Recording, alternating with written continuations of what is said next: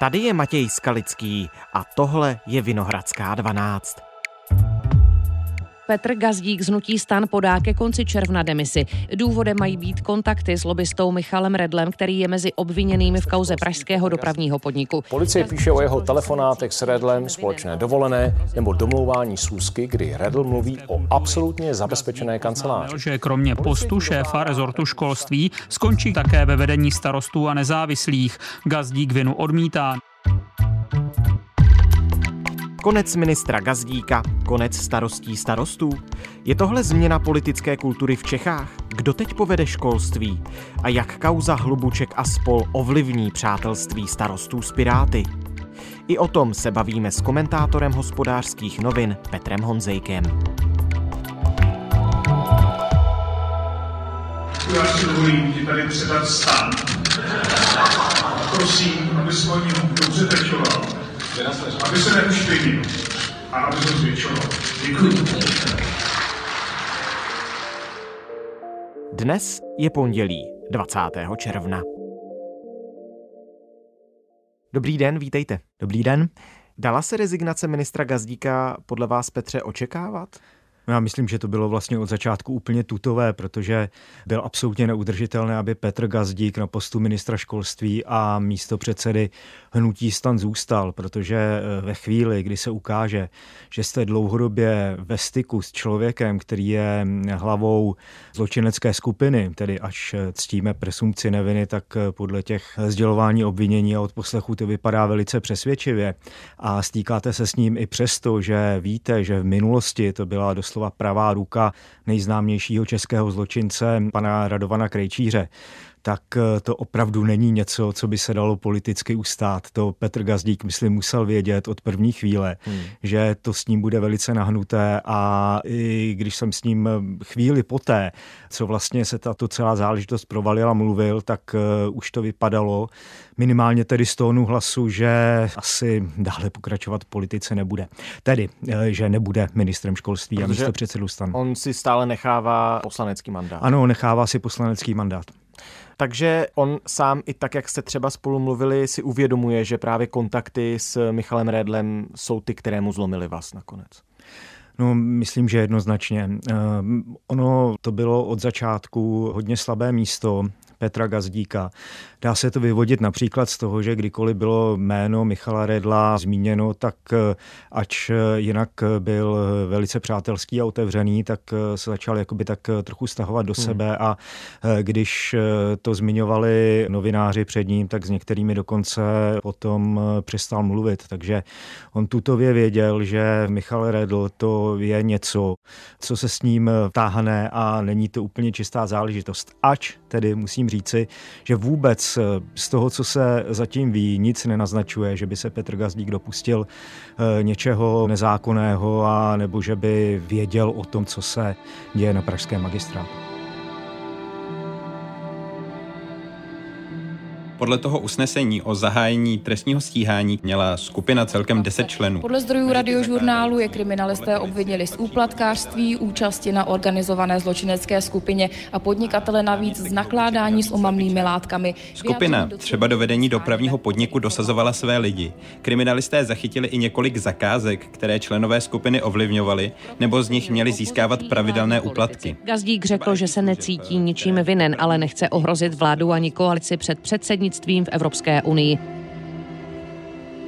On sám to také odmítá, on říká, že se cítí nevinen, hmm. ale že nechce, aby byl nadále kvůli němu vržen stín na hnutí stan a to znamená, že z toho důvodu eh, se rozhodl podat demisi. No je to jasné, protože eh, v politice jde v první řadě o dojem, protože ten dojem, ten rozhoduje o tom, eh, kdo vás volí. Hmm. A jestliže budíte špatný dojem a tohle je opravdu něco, co se voličům bude vysvětlovat velice těžko, tak Petr Gazdík se zachoval, myslím, velice racionálně a politicky dospěle, protože i tak, i s tím, že rezignoval, tak teď bude mít stan gigantické problémy obnovit eh, důvěru eh, veřejnosti a voličů v tento projekt. Eh, tak kdyby to Petr Gazdík neudělal, tak to by byla prostě ne koule na noze, ale to by byla prostě vagon harampádí.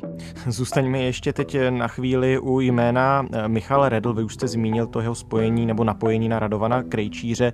My jsme jako radiožurnál už v roce 2017 upozornili na jeho kontakty se Stanislavem Polčákem, Hamáčkem, současným europoslancem mm. za starosty, tak eh, jak vlivná osoba to ve skutečnosti je?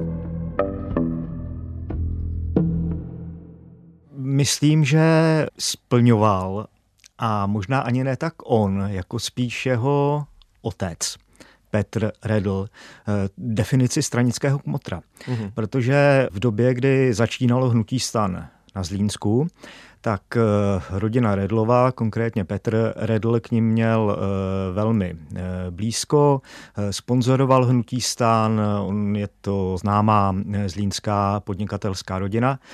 No a Petr Gazdík samozřejmě byl jeden z těch, nebo vlastně byl to otec zakladatel stanu. A Stanislav Polčák, ten také začínal na Zlínsku, i když původně byl v TOP 09, potom přišel do stanu. Takže to je celá ta stanařská skupina, která s rodinou Redlových vždycky měla velice dobré vztahy. Ono nakonec to vyplývá i z toho, co se teď ví na základě tedy té pražské kauzy, že Stanislav Polčák s Petrem Gazdíkem jezdili na dovolenou do Alp a minimálně jednou se tam právě i Michal Redl vyskytl. On osobně, ale také jeho otec, to byli lidé, se kterými právě Petr Gazdík eh, dost často konzultoval nějaké záležitosti. My nevíme tedy, jestli z vlastní iniciativy, nebo jestli mu Redlovi nějakým způsobem volali. Petr Gazdík tedy tvrdí, že se to nikdy nějak nepropisovalo do politiky stan, ale ty konzultace tam byly. Takže mm, skutečně tahle rodina minimálně na tu stranickou skupinu ve stanu kolem Petra Gazdíka a Stanislava Polčáka vliv měla. Petr Gazdík se také s Michalem Redlem měli podle policistů vidět ve vesnici Suchá Los na hmm. Uhersko-Hradišťsku, kde je Gazdík doma, je tam stále místo starostou, také tam začala jeho politická hmm. kariéra. Považujete i ta osobní setkání za něco, o čem už Petr Gazdík měl tušit, že můžou být do budoucna považovaná za velmi problematická? No, minimálně měl tušit, že když se stýká eh, s člověkem, který v kauze Radovana Krejčíře nebyl z největší pravděpodobností odsouzen jen eh, proto, že si obstaral posudky o eh, duševní nemoci a snížené své právnosti. To slovo obstaral používám záměrně, protože policisté, kteří se tím případem zabývají, jsou přesvědčeni o tom, že posudky jsou víceméně fingované nebo, nebo domluvené tak jestliže se s tímhle člověkem stýkal, tak eh, mu musel jeho politický instinkt říkat, že to někde může vyplavat a že to může být eh, opravdu eh, veliký problém. Z jakého důvodu si to neuvědomil, jestli to bylo z nějakého starého přátelství nebo ze staré lojality právě k rodině Redlů, která pomáhala a to nutně nemusí znamenat nic špatného, že sponzorujete politickou stranu, která pomáhala při rozjezdu stan, tak to už nechť si Petr Gazdík asi vyřeší sám se sebou. Důvod pro rekonstrukci vlády nevidím. Já pevně věřím tomu, že i vedení, také jak pan Rakušan slíbil svoláním sněmu, přinese změnu. Je nedostačující, že odstoupí pouze ministr Gazdík. V tomto případě je to rovněž o ministru vnitra Rakušanovi. Jediným správným řešením je odchod celého hnutí stan z vlády. Za jakého politika platí Petr Gazdík? A je ta jeho rezignace, respektive to oznámení, že podá demisi tou onou deklarovanou změnou politické kultury v Česku? politická kultura v Česku ta se zlepšuje každou chvíli. a vidíme, že eh, nakonec eh, se stále dějí věci, které jsou minimálně problematické. Eh, k té otázce, jaký politik je Petr Gazdík. Hm, asi je důležité říci, že v jeho osobě ztratí hnutí stan svoji opravdu obrovskou oporu, protože hmm. on je zakladatelem hnutí stan, eh, zakládal ho na Zlínsku mezi lety 2004 až 2008, eh, poté vlastně právě on dokázal hnutí stan ve spolupráci s Miroslavem Kalouskem z TOP 09 vůbec poprvé dostat do poslanecké sněmovny a, a hned do vlády a hned dvakrát byl předsedou stanu. Takže Petr Gazdík je pro stan opravdu zásadní osoba. A důležité také je si uvědomit, že když škrtneme tedy Petra Gazdíka, tak e, on už vlastně stan nyní nemá žádnou osobnost, která by byla veřejně známá a širší veřejnosti mhm, tedy, mhm. a která by neměla žádný škraloup, protože podívejme se, kdo nás napadne, když se řekne stan, tak eh, napadne nás Petr Gazdík, ten teď odstoupil kvůli eh, téhle záležitosti. Napad... Jan Farský? Napadne nás Jan Farský, který si jaksi neuvědomil, že když je poslancem, tak by neměl jezdit na půlroční stáž do Spojených států. Za porušení koaliční smlouvy s Piráty své rozhodnutí Farský nepovažuje. To není výlet, to je prostě vědecká stáž a odstoupení. Já jsem to probíral s mnoha, mnoha lidmi a ti naopak říkali, to, co by bylo úplně špatně, by bylo odstoupení.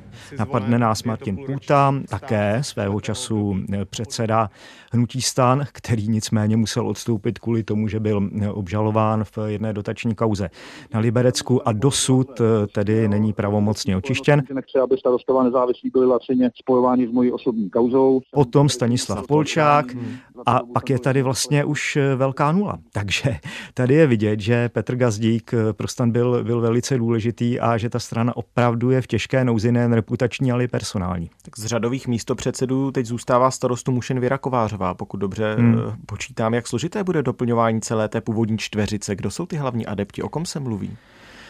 No, to je právě velká otázka. Jak už jsem řekl, tak eh, ve stanu je velká personální nouze. Ona je to sice strana, která má velmi slušnou základnu. Konec konců, když máte, nebo takhle, když se vám přihodí řízením osudu a volebního systému, že máte 33 eh, poslanců a 20 senátorů, tak eh, to vypadá, že máte z čeho brát. Hmm. Jenomže tak úplně to není.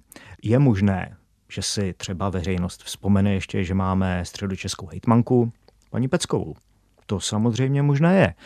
Ale potom, koho bude stan řekněme, tahat z klobouku. Existuje vůbec takový klobouka? A nebo je to jenom ošatka starostů, kteří se dostali do vysoké politiky a jsou z toho ještě teď vykulení?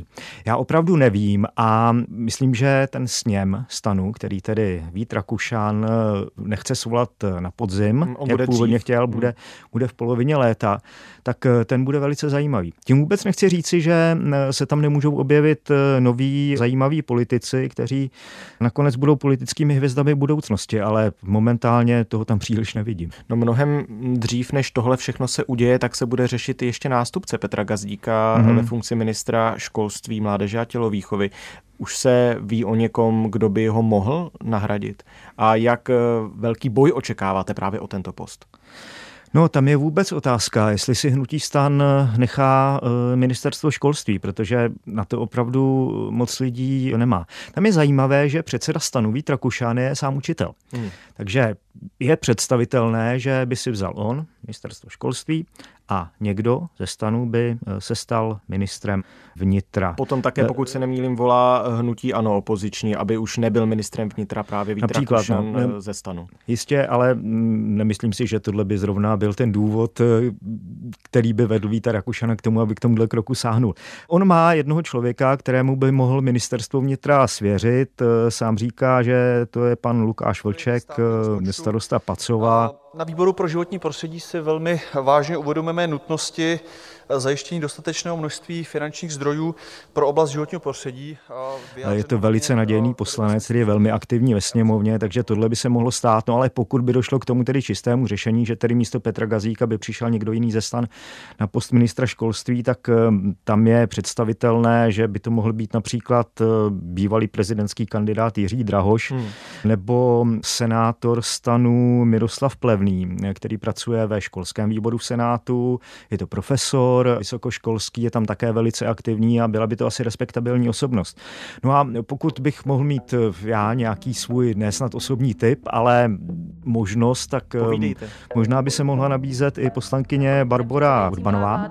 Já jenom doplním pana ministra, že eh, nejde o náhradu či harmonizaci členských penzijních systémů, jde o... Což kdysi byla asistentka Víta Rakušana, politoložka, která ale nicméně má také pedagogické zkušenosti, ale možná na to ještě příliš mladá a možná ještě nemá ty ambice.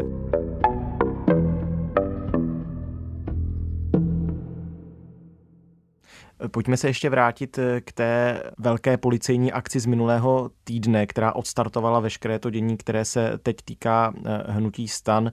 Chtěl jsem se zeptat na to, zda tím, že odstupuje respektive, že oznámil, že odstoupí z pozice ministra školství Petr Gazdík, že tím skončí starosti starostů? Rozhodně ne. Rozhodně ne, protože oni by si asi starostové přáli, aby se řeklo dobře, tak Gazdík je pryč, zlepšili jsme politickou kulturu a teď vlastně jedeme s čistým stolem.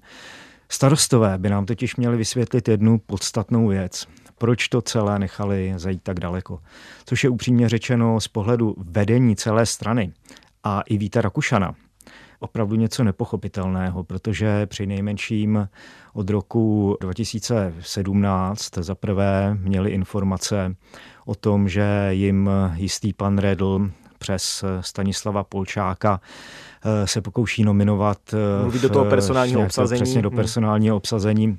Eh, za druhé to, že ta zločinecká skupina, opět tedy v úvozovkách ctíme presumci neviny, funguje na pražském magistrátu, tak to bylo veřejné tajemství minimálně od zimy kde se vlastně poprvé začalo psát o tom, že se policie velice intenzivně zajímá o náměstka primátora a člena vedení stan eh, Petra Hlubučka.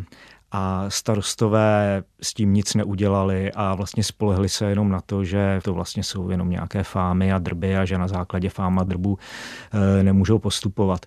Nakonec tedy to došlo tak daleko, že jim ta korupční kauza po zásluze vybuchla přímo do obličeje a eh, těch otázek, proč s tím vlastně neudělali nic dříve, to budou muset, myslím, ještě vysvětlovat. Co na to asi tak říkají Piráti? Je to další rána do toho jejich eh, velkého někdejšího přátelství se no, starosty? Myslím, že to přátelství už neexistuje. Myslím, že to přátelství skončilo momentem vyhlášení volebních výsledků, kdy v koalice Pirátů a starostů jednak dostala pouze 16%, i když eh, ještě tři měsíce předtím to byl favorit na vítězství a Ivan Bartoš se už viděl ve Strakově akademii, ale především, když se ukázalo, že eh, díky kroužkování a volebnímu systému vlastně došlo k tomu, že z 37 poslanců, která tato koalice získala, je to vítězství 33 4 pro starosty. To není ani výsledek hokejového zápasu Kanada-Guinea-Bissau, takže Piráti opravdu od eh, té doby jsou na starosty mírně řečeno nabroušení. Už tehdy je obvinovali eh, z toho, že prováděli osobní kampaně, což ta předvolební koaliční smlouva zakazovala. A to, co si o tom Piráti myslí, to bylo jasně zřetelné z toho, co eh, říkal Ivan Bartoš, že to je příšerná kauza, neudržitelná kauza. Ten vývoj nejen okolo pana městka na pražském magistrátu, ale i Petra Gazdíka je dost děsivý z mého pohledu ten krok, který se rozhodl stan udělat a rezignace, kterou oznámil Petr Gazdík, je jediná možná věc. Eh, tady spíš půjde o to, jestli to nebude v pirátské členské základně další argument pro to, proč by Piráti mohli vystoupit z celého koaličního projektu. Nemyslím si, že se to stane teď bezprostředně, rozhodně ne v průběhu předsednictví Evropské unie, ale to, co se teď děje starostům, tak to pro Piráty může znamenat velmi silnou motivaci eh, nedržet tu vládu za každou cenu, nebo takhle nedržet se té vlády za každou cenu, protože i kdyby odešli, tak by ta vláda nepadla a eh, že nakonec možná odejdou. A nebude to motivace naopak k tomu, že by mohli získat post právě ministra školství? Myslím, že Piráti jsou si naprosto vědomi své síly, která je limitována čtyřmi poslanci. A strana, která má čtyři poslance a tři ministry, ta může být ráda, že je ráda. Zmínil jste to o nadcházející české předsednictví v Radě Evropské unie. Petr Gazdík ke své rezignaci mimo jiné uvedl, že nechce toto předsednictví ničím ohrozit a proto se právě rozhodl rezignovat. Je podle vás kauza kolem starostů něčím, čeho si v zahraničí budou všímat? Nebo to na české poměry prostě není nic výjimečného, že se u nás takovéhle aféry odehrávají.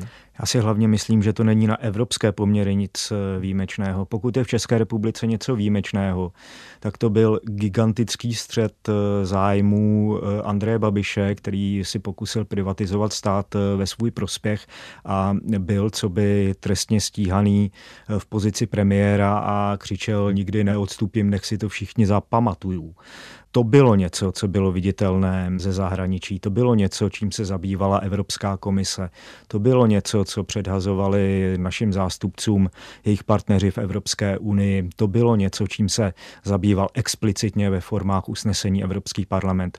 To, že tady dojde k nějaké, já to tady nechci zlehčovat, ale, ale komunální korupci, které i v Česku, i vlastně kdekoliv jinde dochází každou chvíli a rezignuje k tomu jeden ministr vlády, tak eh, to si myslím, že pokud to vůbec bude vnímáno nějak v zahraničí, tak tak, že takhle mají fungovat eh, očistné mechanismy v politice, která vždycky nutně je do nějaké úrovně špinavá.